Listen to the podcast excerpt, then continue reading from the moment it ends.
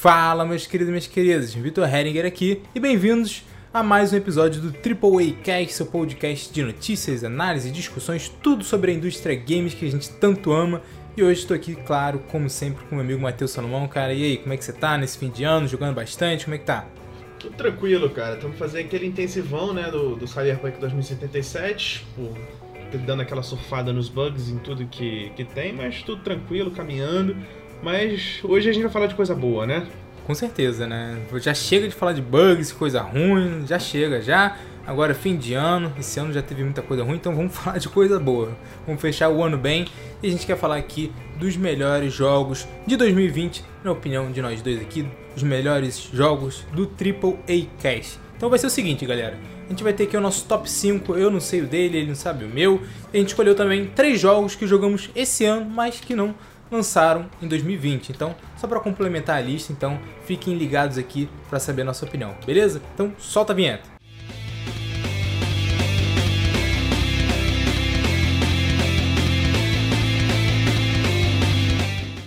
Então é isso, galera. Vamos lá. Já vamos começar aqui com o nosso quinto colocado. Matheus, diga aí para nós qual foi o seu quinto melhor jogo de 2020. Vamos nessa.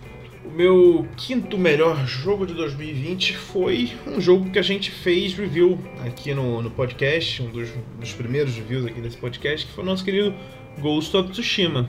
Opa, jogão, cara, um jogão. Jogo bom, principalmente, ele tá nessa posição principalmente por conta do combate, né? Vocês que escutaram as nossas opiniões na nossa review aqui do, desse jogo, viram que eu, eu cansei do jogo em alguns momentos, achei que a, a história ficou um pouco arrastada no meio. Ele começa muito bem, termina muito bem, mas ele tem um meio um pouco, um pouco desestimulante, mas tem um combate que faz com que você fique preso no jogo o tempo inteiro, uma estética muito bacana, um modo fotografia sensacional, cenários muito bonitos.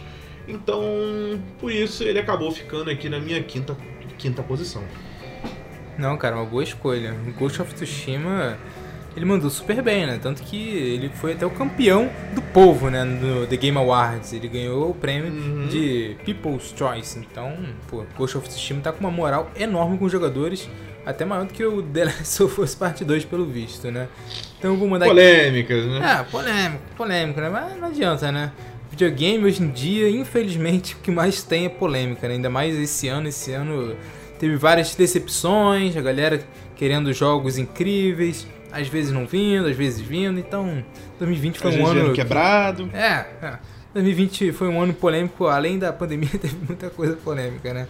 Opa! É, então vou mandar aqui meu quinto colocado, é um jogo que lançou recentemente, um jogão, galera, que é Marvel's Spider-Man Miles Morales. Eu joguei no PlayStation 5, a gente também falou dele aqui no podcast com a análise do Matheus no PlayStation 4 e é um jogo incrível, um jogo sensacional, uma história magnífica, galera. Conseguiu manter o mesmo padrão do Marvel's Spider-Man de 2018. Eu acho que até que, por ele ser um jogo menor, acabou que pela narrativa ser mais objetiva, talvez muita gente tenha gostado. Eu vejo que muita gente. Eu gostei mais. É, então, exatamente. Muita gente tem crítica, por exemplo, nas partes que você controla outros personagens no Marvel Spider-Man de 2018. Que nesse não tem, né? Sempre mais Morales, até porque o jogo ele é mais curto. Então acaba que isso é um ponto positivo pro Miles Morales. A história emociona do mesmo jeito, o combate continua maravilhoso e com as adições do Venom Shock, caraca, é muito maneiro, cara. Venom Shock é muito Pelão maneiro. pra caramba. Não, é super apelão, super apelão. Caraca, você pular, cair jogando raio, partir para cima dando socão também. Cara, é muito maneiro. Venom Shock é sensacional. Eu acho que o combate ficou ainda mais fluido, né, cara? Eu acho que ficou muito bom. A interação dele com o Peter, sensacional. Eu Miles Morales, para quem é fã de Homem-Aranha, é um prato cheio, galera. Um prato cheio. É o que eu falo. Esses dois jogos, para mim, são melhores que todos os filmes que lançaram. Toda a história do Homem-Aranha. Toda a história. Toda a franquia, desde, desde lá de cedo até agora. Eu acho que nenhum desses filmes conseguiram chegar no nível que o Miles Morales e o Marvel Spider-Man de 2018 conseguiram entregar de história, combate e emoção. Ah, espera vir esse Homem-Aranha 3 aí parrudo, cheio é, tá de prometendo. absurdo. Tá prometendo. Ah, tá prometendo. Ah, quero mas... ver você falar isso depois desse super, super aranha verso aí do Homem-Aranha 3 que estão prometendo aí rumores, especulações maravilhosas. É, mas, ué, eu quero que supere. Quanto mais história magnífica do Homem-Aranha, pra mim, perfeito. E eu acho que isso é Isso bom aí. até. Eu, eu, não sei, eu não conheço as pessoas que fazem os filmes, né? Obviamente. Mas eu imagino que eles devem estar sim sabendo, pelo menos, da história e do quão magníficos são esses jogos. Do Miles Morales do Spider-Man de 2018. Que aí eu acho que isso faz com que aumente o nível, né? Eu Acho que a própria Disney, Sony, tudo, eles, eles veem aquela história ali nos games e falam: caraca, eu tenho que entregar uma história também magnífica nos filmes. Então eu acho que isso é ótimo. Quanto mais história sensacional, o nível vai aumentando e a gente só vai. A gente só vai ganhando, né? Os fãs só tem a ganhar. Com certeza. Exatamente. Tem Então, toda a razão, é, não, com certeza. Então vai lá, manda aí o teu quarto colocado. O meu quarto colocado foi um jogo que eu falei muito aqui no podcast durante esse ano de 2020, que é o nosso querido Animal Crossing. Não Caraca, poderia faltar no eu Animal eu Crossing. achei que estaria até mais em cima. Não, porque o que tá em cima é, uma- é- é- é bem pesado pra mim, então o Animal Crossing ficou aqui nessa posição, até porque o- a- acaba que né, o Animal Crossing tendo sido lançado lá em março, abril, agora eu não lembro a certa data de lançamento, ele acabou perdendo um pouco do, do espaço no coração, né? Esses aqui que eu vou falar mais pra frente, eles, eles vieram depois, mas Animal Crossing tem os seus méritos, mereceu estar na lista dos, dos melhores do ano, é, do The Game Awards, não só porque, nossa, a pandemia fez, entre aspas, né? A pandemia não fez bem a ninguém, né? Mas a pandemia fe- fez com que Animal Crossing fosse o fenômeno que foi, com aproximação de pessoas, com você poder interagir, seja pelo aplicativo da Nintendo, você tá num Discord, ali cada um vai na ilha do outro, vocês trocam coisas, vocês se relacionam ali de forma virtual, de uma forma divertida. Não foi só por isso, o jogo tem seus méritos, o jogo é muito divertido. É, você vai passar horas e horas ali montando diversas coisas. E, como eu já falei aqui diversas vezes, eu estou com as minhas 500 horas. Tem gente aí com 2 mil horas, mi- mil horas, 1500 horas no Animal Crossing. É um jogo divertidíssimo, muito bem feito no, naquilo que ele se propõe. É, a Nintendo, a gente tem as nossas críticas a ela enquanto empresa, mas ela faz jogos excelentes e Animal Crossing é mais um exemplo de um jogo excelente que saiu em 2020. Com certeza, o jogo é um marco, né, cara? Eu considero Animal Crossing, mesmo sem ter jogado, eu ouvi tanto aqui no podcast e tudo mais de Matheus que, pô, eu, sinto como se tivesse jogado aí pelo menos algumas horinhas do Animal Crossing, né? E real, é um marco, né? Eu acho incrível como, ainda mais no meio da pandemia, foi logo no início ali da pandemia, o jogo chegou e, meu Deus, conquistou todo mundo e é o que eu sempre falo. Eu me impressiono com a quantidade de horas jogadas que todo mundo tem. Eu não conheço uma Exatamente. pessoa que tem Animal Crossing e não tenha pelo menos 100 horas. Pelo menos. Exatamente. E é, é surreal o fenômeno que acabou acontecendo esse ano. A gente via movimentações, é, até hoje a gente tem, mas menos, né? Um mês, um mês e meio depois, ou até no mês do lançamento do jogo, a quantidade de gente que comprou Switch pra jogar Animal Crossing. Era vídeo, vídeo na internet o tempo inteiro, era react no, no TikTok, no Instagram, em tudo quanto é lugar, de gente comprando o Animal Crossing, o Switch pra jogar Animal Crossing, fazendo decoração de Switch de Animal Crossing, que é pra isso. E o jogo vendeu mais de 20 milhões. É um dos jogos mais vendidos da Nintendo. Chegou a 26 milhões, se não me engano. é, por aí. De, de, de- de unidades vendidas. Isso em, em menos de um ano. Isso é um absurdo, sabe? É sensacional o que aconteceu. E esse jogo. Incrível, Vitor. Você tem que jogar, cara. Eu vou, eu vou ficar fazendo a pressão aqui até você jogar. Ó, cara, eu admito que é difícil, é difícil. Se, Se eu Deixa eu ganhasse de presente, até, até jogaria, mas. eu, eu respeito muito Animal Crossing, gente. Isso aqui não é meu estilo, né? Eu não consigo parar pra ficar jogando isso. Eu gosto de. Até como vocês vão ver Gosto aqui de no meu. porrada. Cara, nem porrada, mas eu gosto de histórias emocionantes, sabe? Eu gosto de me emocionar jogando, de. É porque você não imersivo. jogou Animal Crossing. É porque você não jogou Animal Crossing no dia do seu aniversário. No dia do no, no Ah. Natal, ainda não sei como é que vai ser. No dia do aniversário dos seus amigos villagers. Porque você não, não viu a, a can- as, as canções, as danças. Você tem que interagir, você cria sentimento ali, cara. Não, É, assim, é, é, é que eu falo de emociona. emocionar, mas é me emocionar como se eu fosse outra pessoa, não eu, sabe? É, é difícil de explicar, mas é como se Entendi. ali quando estivesse jogando não é eu, é outra É pessoa. uma fuga da realidade, né? Isso, exatamente. Então, é, as pessoas vão ver, né, que os jogos que eu tô escolhendo são exatamente isso, né? De imersão pura, de história emocionante, tudo mais, de você se sentir em outro mundo, em outra época. E o meu quarto colocado é exatamente isso, né? Que é com Assassin's Creed Valhalla. Que Eita. você é, é, você fica, se sente onde? Porra, viking, invadindo Inglaterra. É maravilhoso. Eu amei Mas de o- Inglaterra hoje em dia é perigoso, né? cara? é, é, não. Naquela época, para eles, ainda mais o Vic, né? A Inglaterra dividida naquela época também. Meu Deus, o que, o que tem de trairagem ali naquela época? Meu Opa. Deus do céu. É, loucura. E, cara, quem nunca quis se sentir como um viking, né? Depois da série Vikings, The Last Kingdom da Netflix, é, a cultura viking, a cultura nórdica, ela se tornou ainda mais parte do mainstream. Todo mundo quer se sentir um viking, cara. Todo mundo quer. Então eu acho que isso é incrível que eles fizeram. Eles realmente fazem você se sentir. E eles melhoram o que já veio do Assassin's Creed Origins e Odyssey, né? Eu joguei o Origins, zerei tudo certinho, joguei todas as DLCs. O Odyssey eu platinei, joguei todas as DLCs também. E eu já achava maravilhoso e agora eles aprimoraram. A parte do RPG, a progressão tá melhor. Eles não fazem mais com que você tenha que ficar fazendo mil missões secundárias. Agora são eventos pelo mundo que são muito mais recompensadores. Eles sempre te recompensam com alguma história rica sobre aquele mundo, sobre a Inglaterra, sobre os vikings, ou com alguma armadura ou arma que são únicas agora. Não tem mais aquela coisa de mil armas iguais, não tem mais isso. Agora as armas são todas únicas. Então acho que isso é incrível o que eles conseguiram fazer no Valhalla. É um mundo gigantesco. Você tem que gostar muito de mundo aberto porque é muito grande, a história é gigantesca, galera. A história principal, se você quiser focar só nela, dá umas 50 horas. Tipo assim, é muita coisa, só principal. Eu tô querendo fazer agora pra platinar. Eu tô com 55 horas, não devo estar nem na metade ainda da história principal. Então é muita coisa. Claro, você pode seguir direto, mas como eu tô amando o jogo, então eu vou continuar. E é por isso que ele tá no meu quarto colocado.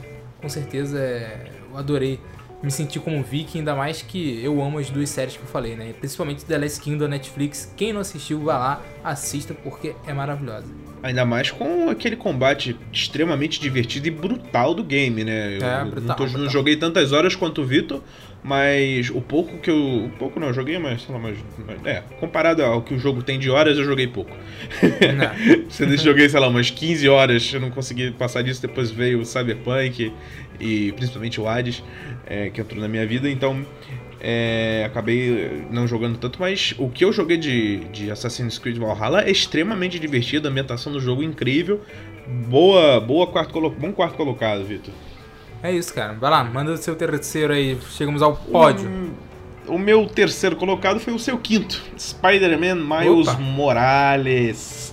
Vitor já falou muito sobre ele, né? A gente, quando fez a nossa review aqui, a gente falou quanto a gente gosta de Homem-Aranha, quanto a gente, eu, quanto eu tava gostando do jogo, quanto o Vitor estava ansioso pra jogar. Aqui a gente já tem feedback dele pós ter zerado o game e é aquilo, né? História incrível, personagem sensacional, extremamente carismático, gráficos espetaculares, a cidade de Nova York ali, o todo todo todo o cenário em geral do- dos bairros da cidade de Nova York que a gente vai são incríveis, sempre muito bem feitos, as texturas perfeitas. Eu não imagino como, este, como está no PS5, eu só vi pela humilde tela Tá do bonito, meu computador, tá não, bonito. não pude jogar. Tá mas bonito. no PS, no PS4 já estava um no, no base, no PS4 base já estava um absurdo de lindo. De, de, de boas texturas, tudo bem, tem a questão do Ray Tracing, que a gente não consegue ter acesso aqui no PS4, PS4 base, mas está muito bem feito para um jogo de PS4. É top, top para para plataforma, incrível o jogo, jogabilidade, combate, tudo incrível, impecável. E esse é meu terceiro colocado, Vitor. Acho que seu pódio agora, né? Sim, sim. Vou mandar aqui então já a primeira bomba. E é The Last of Us Parte 2. Meu terceiro colocado. Eita! É. Eita! Sem gote pra The Last 2. Sem Aqui. God pra The Last 2. Agora tá nas suas Olê. mãos de dar o gote pra ele. É, eu não sei bem disso não, vamos ver. Eu tava esperando que você fosse dar. É, é. Então, galera, o The Last of Us Parte 2 é um jogo absurdo, né? Eu, eu coloquei ele aqui em terceiro, mas o nosso top 5 não é considerando, tipo assim, ah, questão técnica e tudo mais, que nem GOT mesmo, sabe? A The Game Awards. Se eu votasse pro The Game Awards, eu acho que eu votaria no The Last of Us Parte 2 com uma análise sóbria, né? Aqui não, aqui a gente tá falando mais, muito mais do nosso sentimento, da nossa diversão, uma coisa muito mais pessoal, né? Então eu super concordo que The Last of Us mereceu ganhar o The Game Awards desse ano, porque é um jogo tecnicamente absurdo ainda mais com diversos problemas que tivemos esse ano, questão técnica, The Last of Us veio batendo em todo mundo. Cara, e tem gente que ficou falando que tem bugs The Last of Us Part 2. Tem, como todo jogo tem. Mas, gente, caraca, é muito raro. É porque as pessoas veem bug no Twitter, as pessoas ficam compartilhando. Nossa, olha só, The Last of Us tá cheio de bug, meu Deus. Cara, é, não, Ai, ai. não. Eu não tive nenhum bug. Matheus também. Não Também lembro não. dele falar de bugs também. O jogo não crashou nenhuma vez. Zero. Bugou só a minha cabeça. É, então, acontece. E, gente, pelo amor de Deus, o jogo tecnicamente é incrível. Expressões faciais de outro mundo. Tipo assim, aumentou o nível absurdamente. A gente vai jogar, por exemplo, Cyberpunk agora. Caraca, você vê a diferença? Meu Deus, é muito, é muito grande a diferença. Não é nem comparando o mundo aberto, mas a gente acaba comparando porque a gente quer ver uma expressão facial do mesmo nível, que passe os mesmos sentimentos, né? Então, The Last of Us na questão técnica é perfeito. Ele ganhou todas, eu acho que as categorias técnicas ele ganhou. É, então é incrível o que a, o que a Naughty Dog conseguiu fazer em relação à história. Eu amei. Eu acho que a narrativa é sensacional. Ela consegue fazer com que todo mundo se sinta imerso lá, consiga se sentir questionado sobre a narrativa. Eu acho que foi muito genial. Foram ousados e, como já falei aqui mil vezes também no podcast, a gente precisa mais dessa ousadia nos jogos, né? A gente estava discutindo aqui, por exemplo, sobre Star Wars e que muitas vezes quem comanda a narrativa, as histórias, tudo lá do Star Wars no Lucasfilm, seja em relação a série, filme, games, eu acho que eles têm um pouquinho de medo às vezes de conseguir ousar um pouquinho nas histórias. Eu acho que a Naughty Dog não teve medo para usar na parte do The Last of Us Parte 2 e exatamente isso. Eu acho que a história é incrível, o combate melhorou muito em relação ao The Last of Us de 2013. Então esse é o meu terceiro colocado. E vamos ver aí quem são os próximos dois, né? E aí, Matheus, qual é o seu? O meu segundo é o, o meu segundo é o seu terceiro, cara. Last of. Us Parte 2, medalha de prata pra Last of Us. É, Sem gote incrível. pra The Last of Us no Triple Sem gote, pra- exatamente. Os famosos diferentões aqui no Triple Cast, né? Mas o Vitor falou tudo sobre o que eu acho do jogo, a gente acaba tendo uma visão muito parecida, né? A questão da ousadia ela é fenomenal. A a Naughty Dog entregou um jogo que a gente não sabia que a gente queria, com personagens novos, que a gente não, fazia a menor ideia que existia na narrativa, como a Abby, a Dina e uma série de outros personagens que acabam entrando na, na narrativa do Last of Us que fugiram daquilo que a gente esperava pro segundo jogo, que era mais uma aventura sensacional de Joe e Ellie combatendo pessoas malvadas, de acordo com a perspectiva deles, de pessoas malvadas, né? E zumbis infectados por aí, né?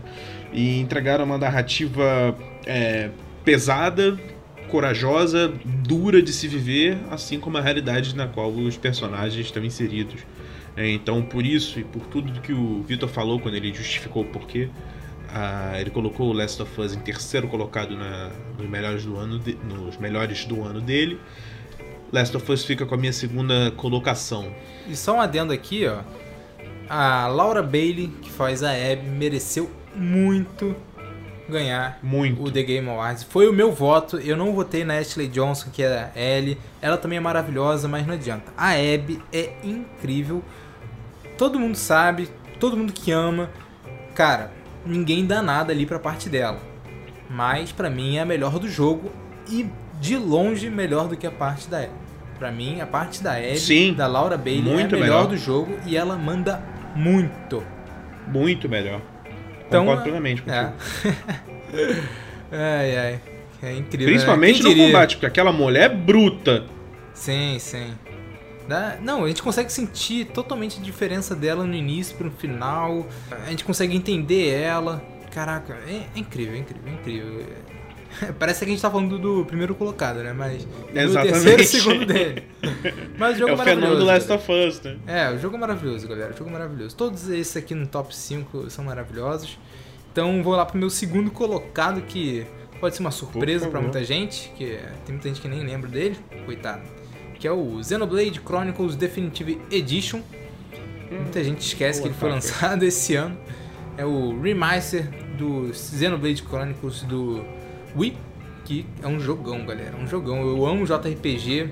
Esse jogo ele entrega tudo: história, combate, exploração em um mundo aberto gigantesco. tudo que qualquer fã de JRPG pode esperar tem no Xenoblade Chronicles Definitive Edition. E é o que eu falei, a questão do nosso top aqui é muito pessoal, né? The Last of Us Part 2 é mais jogo que o Xenoblade Chronicles, por mais que seja muito difícil de compará-los, né? Porque são jogos totalmente diferentes, mas ele é mais jogo, né? Ele é. Só que o Xenoblade Chronicles, eu acho que eu me sinto muito mais imerso, muito mais emotivo jogando ele do que o The Last of Us Part 2, porque é um estilo de jogo que eu gosto muito e eles, eles fizeram muito bem, né? Até o jogo é um clássico, né? Um clássico do Wii uhum. e continua agora sendo um clássico agora do Nintendo Switch com gráficos melhorados, jogabilidade refinada. Muita gente pode falar, ah, é um remaster. Tudo bem, é um remaster, só que eles melhoraram muito. É quase um remake, eu, sei, porque eles melhoraram tanto o jogo, na parte de combate, refinamento. Os personagens mesmo são remakes.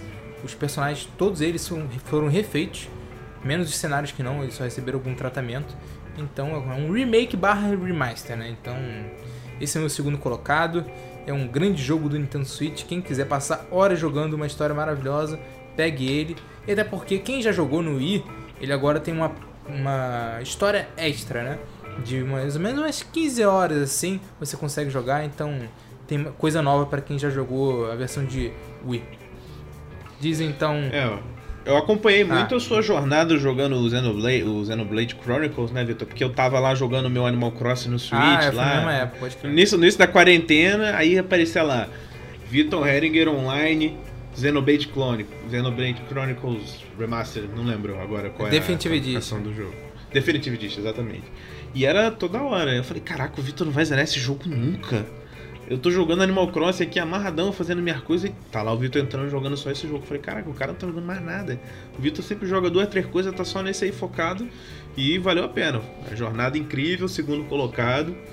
É isso aí. Então vou partir pro meu primeiro. Opa, eu já citei lá, ele aqui rapida, rapidamente, Ih.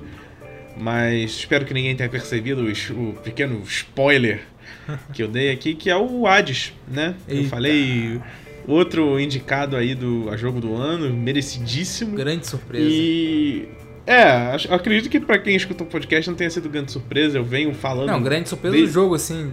ah, tá... sim, é um, exatamente, um jogo indie entrar nessa categoria, ainda mais sendo um, um, um roguelite, né?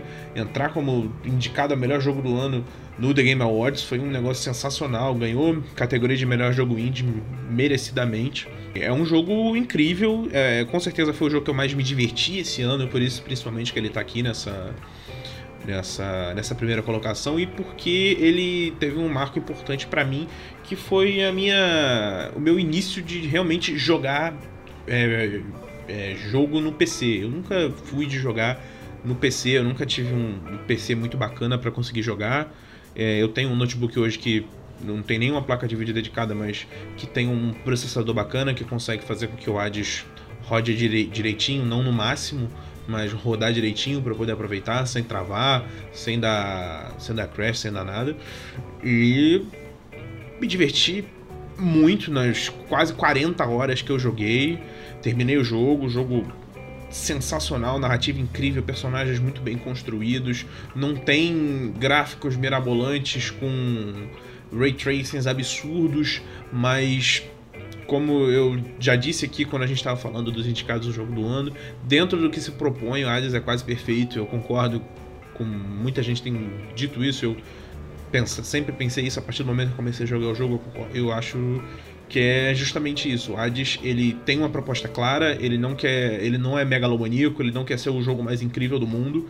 Ele entrega conteúdo de qualidade com um tema que é batido pra caramba, que é mitologia grega, mas que sempre desperta curiosidade, porque todo mundo adora mitologia grega, mitologia nórdica, né, mas no caso especificamente a mitologia grega, com deuses que a gente já conhece desde histórias da Disney a God of War e outros temas. Então por isso que eu dei nota 10 para esse jogo, a nossa review aqui do, no Triple Cash, e ele é o primeiro da minha lista. Boa, cara. Muito bom, hein? Até porque a gente consegue ver até nos outros podcasts, outros youtubers, todo mundo agora jogando o Hades depois de ele ser indicado, né, o jogo do ano. Então é muito bom ver todo mundo reconhecendo isso de que ele realmente merece estar ali e muita gente colocou ele como o melhor do ano. Até vários sites lá de fora que agora tá nessa época de, de fazerem seus melhores jogos do ano, como IGN GameSpot, GamesRadar e o GameSpot colocou o Hades como o melhor jogo do ano. Então eu acho que isso é um grande merecimento de um jogo que é outro que fez algo ousado, né? Foi algo corajoso. Eles fizeram um grande jogo e conseguiram melhorar tudo. Eles usaram exatamente uma temática que todo mundo já conhece, mas de uma forma diferente, né? Então não tem problema usar a mesma temática, mas contanto que você consiga fazer uma história que seja é, original na forma de como você conta, né? Eu acho que isso já tá valendo muito e o Hades, nossa, é um grande jogo realmente. Então, o meu primeiro colocado, acho que também não é uma surpresa muito grande, a gente já falou dele aqui Opa. várias vezes né, no podcast, não tem nem mais o que falar dele, que é o Final Fantasy VII Remake. Não adianta, ele teria que estar no meu primeiro colocado, acho que ele tá até, talvez, no meu primeiro colocado na geração, talvez. Quem Opa. sabe, né? Uma, é, é uma competição sinistra. A gente, a gente faz aí um podcast da geração ainda, né? Gente, vamos, vamos tentar fazer. Com certeza. Agora com a geração realmente terminada, acho que a gente até já fez um episódio que a gente comentou os até agora, mas agora com acabou a geração, já PS4, Xbox One já são geração passada, acho que dá para fazer. Se vocês quiserem, é. a gente faz. Com certeza. Vale muito, vale muito. Eu adoro lista. E o Final Fantasy VII Remake, galera, é, né, o remake do jogo que é lá do PlayStation 1 um clássico que pode não ser o melhor para muitas pessoas, só que com certeza é o jogo mais famoso da franquia. É um jogo que marcou a época não só para a franquia, mas para os videogames. Então ele tá na história dos videogames para sempre e agora na versão remake que todo mundo está esperando há muito tempo. As pessoas nem acreditavam que existia, mas finalmente a gente pôde jogar e o jogo é incrível. História absurda, absurda, é absurda. Até pra gente que todo mundo que já jogou bastante o, o clássico vai se surpreender. Acredite, se você ainda tá com leve preconceito com o jogo, vá lá, jogue e abrace, abrace o que eles estão fazendo. Porque eles estão sendo corajosos também. É, e eu acho que é exatamente isso que a gente está falando aqui nesses top 5 que a gente está falando. Todos eles tentam ser corajosos. E o Final Fantasy Remake, eles estão sendo os diretores, os escritores, eles estão contando uma história de um jeito diferente agora, para atingir o público mais velho que já jogou, público novo, e está sendo magnífico, magnífico. E além da história, temos também um combate sensacional. Eu acho que é o melhor combate que eu joguei da geração também. O combate ele, ele é um pouco de ação com Rex Slash, só que ele tem a parte estratégica, né? Você tem que esperar a barra ali encher para conseguir dar uma magia, usar também itens de cura e tudo mais isso já muda muito. Porque se você ficar só atacando com quadrado, quadrado, você vai morrer para todo mundo. Esquece. Esquece. Então, você tem que ser estratégico. Eu gosto muito disso. Que acaba que fica muito dinâmico. Você sai batendo, sai batendo, você vai lá, a barra encheu, vai, começa a usar magia, troca de personagem, a, troca de personagem é incrível, é instantânea. Aí vai lá, usa outras habilidades diferentes. É muito dinâmico o combate. Então eu acho que eles conseguiram fazer o combate perfeito é incrível. Acho que todo mundo que jogou viciou no combate porque realmente é sensacional. Tem gráficos também muito bonitos, os personagens são sensacionais, sensacionais, questão de gráfico, em questão de expressão facial são muito bons. A dublagem sensacional também. Na questão do gráfico, só tem algumas texturas que foram uma polêmicazinha, um meme também, que às vezes parece que tá no PlayStation 1, né? Parece que eles deixaram ali algumas Opa. referências do PlayStation 1, né? pedra que você mal vê que é uma pedra, porta que nem parece que é uma porta. Mas. Mas você tem justificativa, pô. Pra, pra dar aquela é, nostalgia. É, nostalgia. sentimento nostálgico. é uma ótima desculpa, né? Mas fora isso, o jogo é incrível. Incrível, galera. Todo mundo que gosta, que quer se emocionar com uma história, vai lá e jogue. Não tem essa coisa de parte 1, o jogo não tá dividido em partes, não tá. O jogo tem meio e fim ali e tem também um gancho pro próximo. Então é um jogo completo completo. Se você quiser esperar o jogo, é, entre aspas, completo com todas as partes, espere até 2050 por aí, porque é quando vai terminar. 2077 esquece. você. É, não, esquece. Não adianta, a gente nem sabe quando é que vai vir a parte 2 aí. Eu tô esperando muito que venha para 2022, 2023 ali, sendo um fã aqui que quer logo jogar. Mas sendo mais realista, eu acho difícil. E é por isso que o Final Fantasy VII Remake tá na minha primeira posição. É um jogo que emociona. Então, acho que a gente falou bastante do nosso top 5, né? Vamos partir Exatamente. aí pro nossos três jogos que não lançaram esse ano, mas que também ficaram nos nossos corações aqui de gamers. Vamos lá então? Vem a musiquinha aí pra gente continuar. Então é isso, galera. Vamos lá, vamos partir aqui para os nossos jogos, não de 2020, mas que ficou no nosso coração aqui no meio da pandemia e tudo mais. A gente foi jogando, porque não adianta, né? A gente joga lançamento, mas tem diversos jogos que ficam para trás na lista, a gente acaba jogando e te vendo, caraca, como eu queria ter jogado o jogo antes, né? Então diga aí, Matheus, quais foram os três jogos que não lançaram esse ano que você mais gostou de jogar em 2020? O primeiro, esse até meio que, de certa forma, lançou esse ano, mas lançou esse ano no Switch, né? Que foi o Cuphead. Eu não ah, havia boa. jogado Cuphead. Ah, não, lançou já, tão, lançou já tem um tempo do Switch. Acho que foi ano passado. Quem lançou ano esse passado? ano no PlayStation 4. Ah, foi isso mesmo, foi isso mesmo. Quando ele lançou no PlayStation 4, eu comprei ele no Switch. Foi isso que aconteceu. Fiz essa, fiz essa confusão aqui. Mas Cuphead, um jogo é, estressante, né? Irritante, desgracento. É, com né? certeza. Mas que me rendeu algumas horas de erros, né? Nem tentativas, só erros mas que foram tentativas bem, bem interessantes, um jogo bem, bem bonitinho, um jogo de plataforma muito bonito, muito bem feito, que já está fazendo esse sucesso há muitos anos e eu tive a oportunidade de jogar ele agora esse ano. O outro jogo que eu gostaria de destacar é o Outlast 2, que eu também joguei esse ano. Eu tu adoro. Sofrer, cara. Adoro um joguinho de terror. Eu, passo Basicamente, eu entra em promoção um jogo de terror, eu compro, passo uma mensagem pra minha namorada, falo, ó, comprei o jogo tal, procura o trailer no YouTube, a gente vai jogar. E aí vamos assim, porque é um programa que a gente adora, que é ela passa medo e eu jogo, né? Aí de vez em quando ela pega para jogar e passa medo.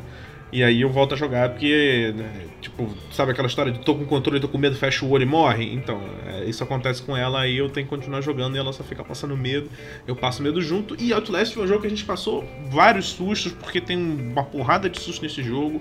É um jogo com uma história muito interessante, vale a pena você tentar pegar, jogar o Outlast 1, o Outlast 2, porque são jogos aí bem bacanas. Eu sei que tem gente que não gosta de, de primeira pessoa, mas dá um pouco mais de impacto para a história, né? E para o susto que você vai levar para para sua experiência. Então, acaba valendo muito a pena, a história é muito boa. Ela tem um um porquê das coisas estarem acontecendo. Ela gera muitas dúvidas enquanto você está jogando, você fica louco, basicamente, para saber o que está acontecendo, você não consegue parar de jogar. Um joguinho curto, se você pegar um final de semana para jogar direto em um dia, você acaba. Eu acho que eu fiz esse jogo em 10 horas. Acho que eu peguei para jogar com ela, era tipo 11 horas da manhã, era meia-noite a gente tava acabando. Foi um pouquinho, com pausa para almoçar e lanchar e tal. Foi em um, um sábado. Um sábado a gente fez o jogo, joguei no Switch, rodou top no Switch, não tive o menor problema. E o último jogo que eu joguei esse ano, que não foi lançado esse ano, foi Uncharted Lost Legacy. Opa. Jogão, jogão. Eu tinha esperado para comprar esse jogo, eu falei, hum, acho caro. Num, eu tava tipo pô, queria mais Nathan Drake, sou fã pra caramba do Nathan Drake. Eu comecei ali no jogar muito, muito PlayStation depois que eu comecei, depois que eu peguei para jogar Uncharted 1, 2 e 3. Então tava um pouco, um pouco chateado que não, talvez não fosse sair mais jogo, a gente não sabe. E eu achei caro na época. Então esperei, esse ano saiu uma promoçãozinha aí na, na PlayStation Store, peguei o jogo ali meio despretensioso, mas caraca, Incrível o jogo, história bacana. A Chloe, a personagem, que é uma das personagens principais, né? Eu já gostava dela desde o Uncharted 2. Ela sempre é uma personagem muito carismática, muito forte, né? Uma, uma mulher incrível. E o jogo divertido, com, não perde para nada nos outros jogos. Lógico, ele é menor, né? Mas em questão de, de experiência, diversão, né? Ele não perde para nada para os outros jogos da franquia Uncharted. É super bacana, eu super recomendo e como já tem bastante tempo que o jogo lançou, ele já está num preço bem mais acessível e eu acho que para quem gosta da, da franquia Chartered lá com o nosso querido Nathan Drake, acho que super vale a pena investir aí no Uncharted Lost Legacy. Boa, cara, três jogos excelente. Eu vou falar aqui os meus três que também, nossa, haja horas de jogo para acabar com esses três aqui também. Meu Deus do céu. Opa, Mas são... O Vitor, o Vitor só pega jogo acima de 100 horas. Tem menos de 100 horas de gameplay, ele nem quer saber. ai, ai, caraca, eu acho que. Não, mas olha só, esses três aqui, eu acho que um passou realmente de 100 horas. Os outros aí ficaram mais ou menos perto ali. então já vou começar aqui com Mais Senhoras, que é o segundo jogo aí da saga do Xenoblade Chronicles, né? Que é o Xenoblade Chronicles, não é o segundo não, é o número 2, né? Na verdade, porque é o terceiro jogo. É o Xenoblade Chronicles 2, que na verdade tem o Xenoblade primeiro, aí tem o Xenoblade Chronicles X e agora o 2. Eu joguei primeiro o 2, né, do que o Definitive Edition esse ano. Joguei lá no início, lá em janeiro, né, porque ainda nem tinha pandemia aqui no Brasil, pelo menos entre aspas eu ia para um curso jogando direto Nintendo Switch no, no ônibus, indo e voltando. Foi um vício aí de janeiro e é um jogo magnífico. Muita gente prefere o Xenoblade Chronicles Definitive Edition e a versão do Wii, que é o primeiro jogo. Só que eu prefiro o 2. Eu acho que os personagens do 2, a história, eu acho que o mundo que eles criaram, eu acho que me instigou muito mais a querer explorar, fazer missões secundárias. Eu acho que o combate também é melhor, porque você pode é, liberar blades, né? As blades são incríveis, cada um tem um, habilidades diferentes, tem um, tipos diferentes, então faz com que a jogabilidade seja bem, bem realmente é, diferente de cada uma, né? Então acho que isso é bem legal e você pode ficar farmando blades até vir as blades lendárias ali, mais raras. Então acho que isso faz ficar muito divertido. É, é basicamente um anime. Quem gosta de anime ali vai gostar do Xenoblade Chronicles 2 tem bastante fanservice assim, de anime que todo mundo conhece. O meu segundo jogo também é outro JRPG, vocês verem como eu gosto bastante, que é um jogo que é realmente mais incrível até do que a saga do Xenoblade e está no nível do Final Fantasy VII Remake, que é o Nier Automata. Um jogo absurdo. Quem não jogou, jogue. Infelizmente, ele não está em português do Brasil, nem com legendas, infelizmente, então tem que saber um pouquinho de, de inglês e, na verdade, é fundamental porque se você não conseguir entender a história, eu acho que o jogo. Até que a jogabilidade vale a pena, mas não adianta, a história é magnífica, então você tem que saber um pouco de inglês. E é o que eu falei, história sensacional, absurda, ele tem várias referências à filosofia, à sociologia, ao nosso mundo em volta, a nossa percepção faz com que a gente questione. Quem gosta de filosofia vai amar e tem realmente referências a filósofos de verdade, não é só questões filosóficas, tem realmente referências de filósofos famosos. Isso faz com que o jogo fique incrível, né? Ele tem uma personalidade única. É um jogo que não, não tem outro que seja parecido com o Nier Automata. Não tem. Então, tem vários finais. Você tem que chegar até o final verdadeiro. Se você zerar ali achando que zerou a primeira vez, esquece também. Tu não zerou de verdade. Porque tu tá errado, que... otário! É, tá errado. Tu tem que zerar acho que cinco vezes para conseguir o, o, final verdadeiro, mas eu digo zerar não no sentido de você ter que jogar a mesma coisa tudo de novo. É, todas essas cinco vezes que você está zerando, você está zerando de uma forma diferente. Na segunda vez, você vai jogar a mesma história da primeira vez, só que com outra abordagem que é totalmente diferente. Acredite, é totalmente diferente. Enquanto que as outras três, aí sim, tanto o início quanto o meio e tudo mais, é, muda com muito e fazendo tudo, todo o resto, você vai chegar no final verdadeiro que é. Nossa, é aquele explodir mente, porque é incrível. E a jogabilidade é sensacional também. É um Rex Slash, eles usam muita coisa de arcade também. As missões são bem diferentes uma da outra, não é um jogo repetitivo. Missões secundárias também todas são muito boas. Então, Nier Automata, um jogo absurdo. Pra fechar olha aqui. De... Oi? Olha o, nível de... olha o nível de indicação que você vê aqui no, no Triple Cash. Não é joguinho uh, papapá, popopô, matei meia dúzia de ah, inimigo. O cara, o cara é nível filosofia. sabe? É, é, é, outro nível de perspectiva. Não, a gente, não, quer, é, a gente não quer que você apenas jogue, a gente quer que você entenda não. todo o contexto da humanidade dentro de um game. Sabe? É, é, é outro nível aqui. Vitor Heriger é outro nível, o famoso outro patamar. Não, eu por mim. Tipo assim, claro, cada um tem sua experiência com games, né? Mas se eu puder fazer, ajudar com que as pessoas consigam ter essa imersão que eu também sinto nos games, é, já dá uma felicidade enorme, né? Eu espero que as pessoas possam seguir essas indicações também, que eu acho que são ótimas indicações, não só minhas, mas as suas também são muito boas. E para fechar aqui, Obrigado. eu quero colocar o Nioh. O Nioh também é um jogo que é exclusivo de PlayStation, né? Ele tá no PC, mas questão de consoles ele tá só no PlayStation e é só o primeiro, né?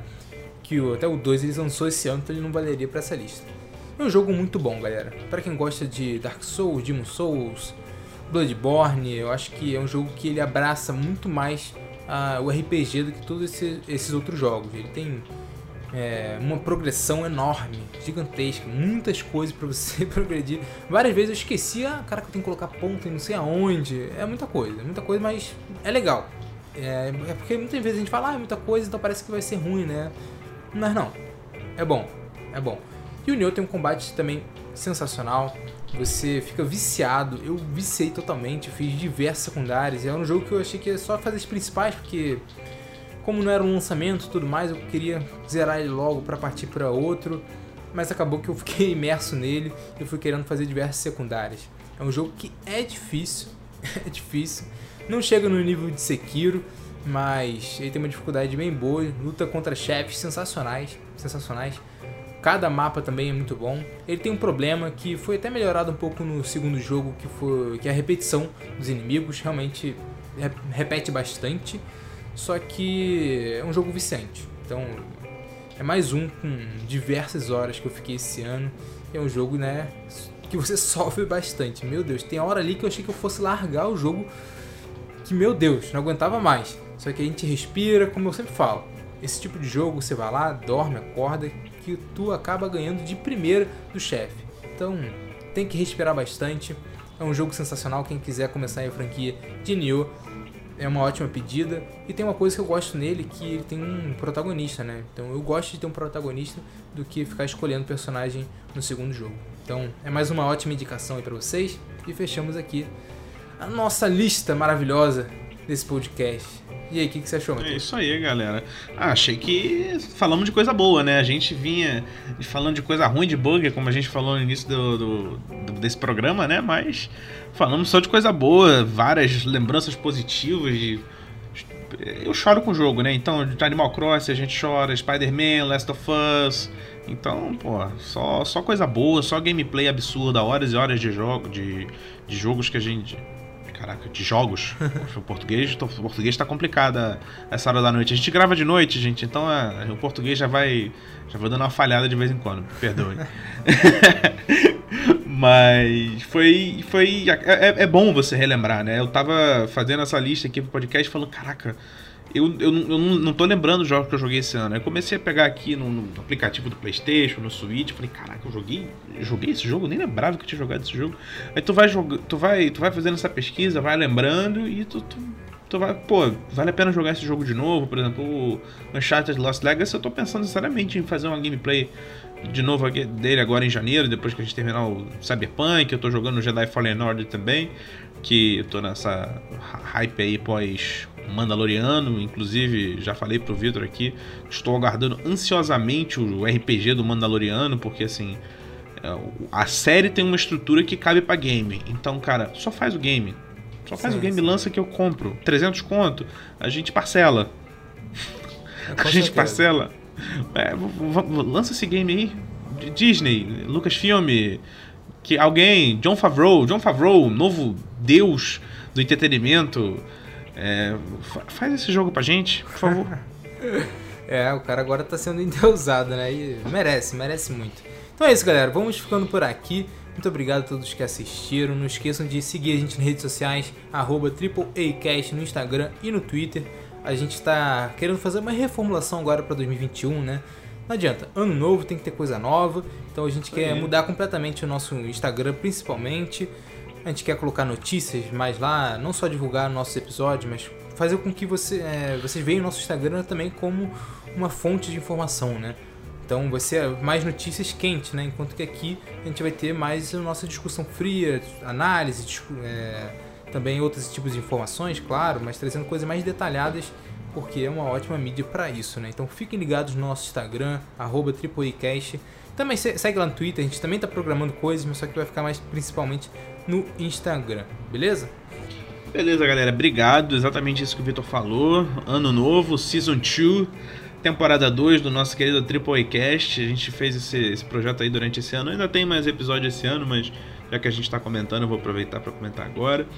E deixar aqui, como sempre, aquele recadinho para seguir, é, mandar uma mensagem para a gente no e-mail tripleacast.gmail.com tripleacast.gmail.com E não esquece, gente, se você escuta a gente aí no seu agregador de podcasts favoritos, dá aquele seguir, segue a gente no Spotify, segue a gente no Deezer, no Google Podcasts, no Apple Podcasts. A gente tá em todos esses lugares aí, então dá aquela moral pra gente, segue a gente aí e brigadão, até a próxima. É isso aí, galera. Até o próximo e último episódio de 2020 com a review de Cyberpunk, mas fiquem tranquilos que não vamos falar de bugs, já falamos bastante já.